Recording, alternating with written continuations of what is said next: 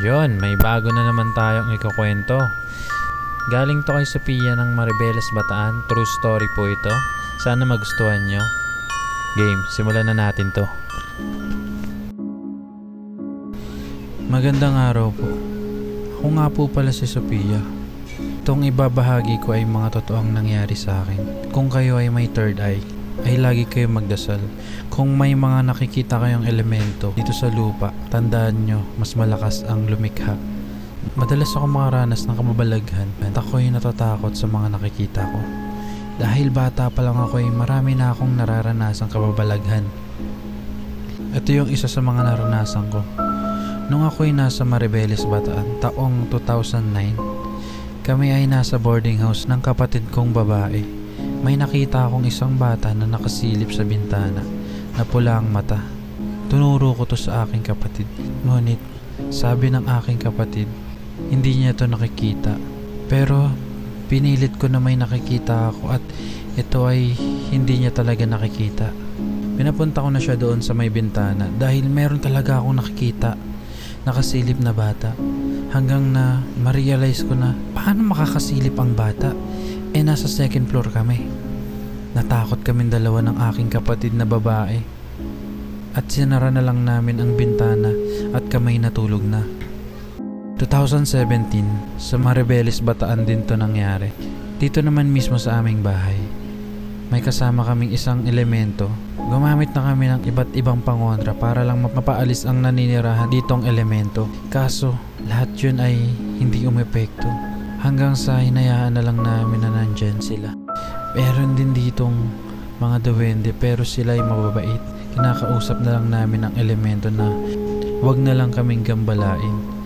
Lagi namin silang nararamdaman dito sa aming bahay, lalo na sa CR. Laging amoy mabahong kilikili. Tingin ko, doon naninirahan ng elementong. Hindi naman kami ginagalaw kaya hinayaan na naming mag-asawa yung nakatira dito sa amin. Madalas ako nakakakita dito ng mga anino at itinuturo ko sa asawa ko at nakikita din niya. Kinikilabutan kami parehas pag nararanasan namin yun. Kami pala ay may sari-sari store. Nung minsan may bumili dito na mag-asawang matanda ay natakot ako dahil ang kanilang mata ay pula. Hindi ko alam kung anong aking gagawin. Natakot ako kasi hindi sila taga dito. Nung makalipas ang ilang araw, ay sumakit ang aking mga binti at unti-unti akong hindi makalakad. Nagpatawag na kami ng albularyo at, at ang sabi ng albularyo ay gusto ako kunin ng nilalang na naninira sa banyo. Sinubukan akong gamutin ng albularyo. Hindi niya kaya ang nilalang na yun. Mas lalong sumakit ang mga binti at pa ako. Hindi na ako makalakad. At hindi na rin makaihi. Maski sa pagdumi, ako'y hirap. Kaya napagpasyahan namin mag-asawa, nadalin na ako sa ospital. Nagpatawag ang asawa ko ng ambulansya at ako'y dinala sa ospital.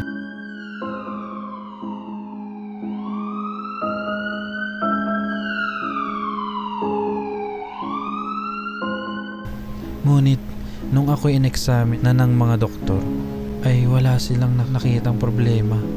Lahat ng resulta ay normal.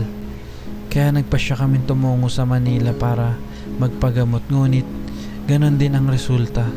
Nung ako'y manatili ng ilang araw sa ospital, ay may nakita akong sumisilip sa bintana. Pangit ang itsura nito at mahaba ang balbas.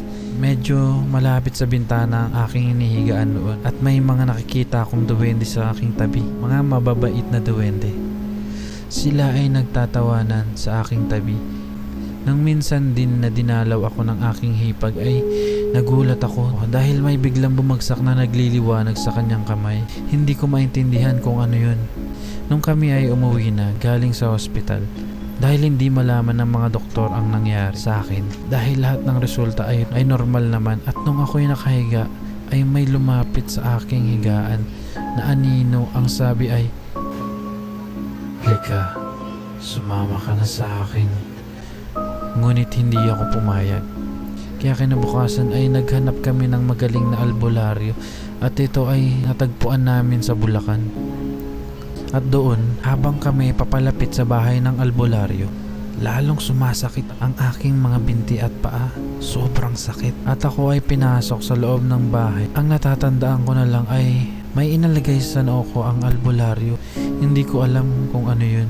Basta ang natatandaan ko lang, pagkalagay nun ay wala na akong matandaan paggising ko. Basta ang kwento sa akin ng aking ama ay may iniipit sa aking daliri sa paa. At ako daw ay nagwala at umiyak habang ako'y kinakausap ng albularyo. Anong pangalan mo? Hindi ko daw binabanggit ang aking pangalan. At tinatanong ng albularyo, anong nilalang ka? Isa akong maligno, asawa ko to. Hindi mo yan asawa. May asawa yan, kaya layuan mo na tong babaeng to. Kung hindi, sasaktan kita. Dinasalan daw ako ng manggagamot. At sa nakikita ng aking kapatid, ako ay nahihirapan hanggang sa magkasundo ang albularyo at ang maligno na hindi na ako gagambalain. Ang kapalit ay itim na manok at itlog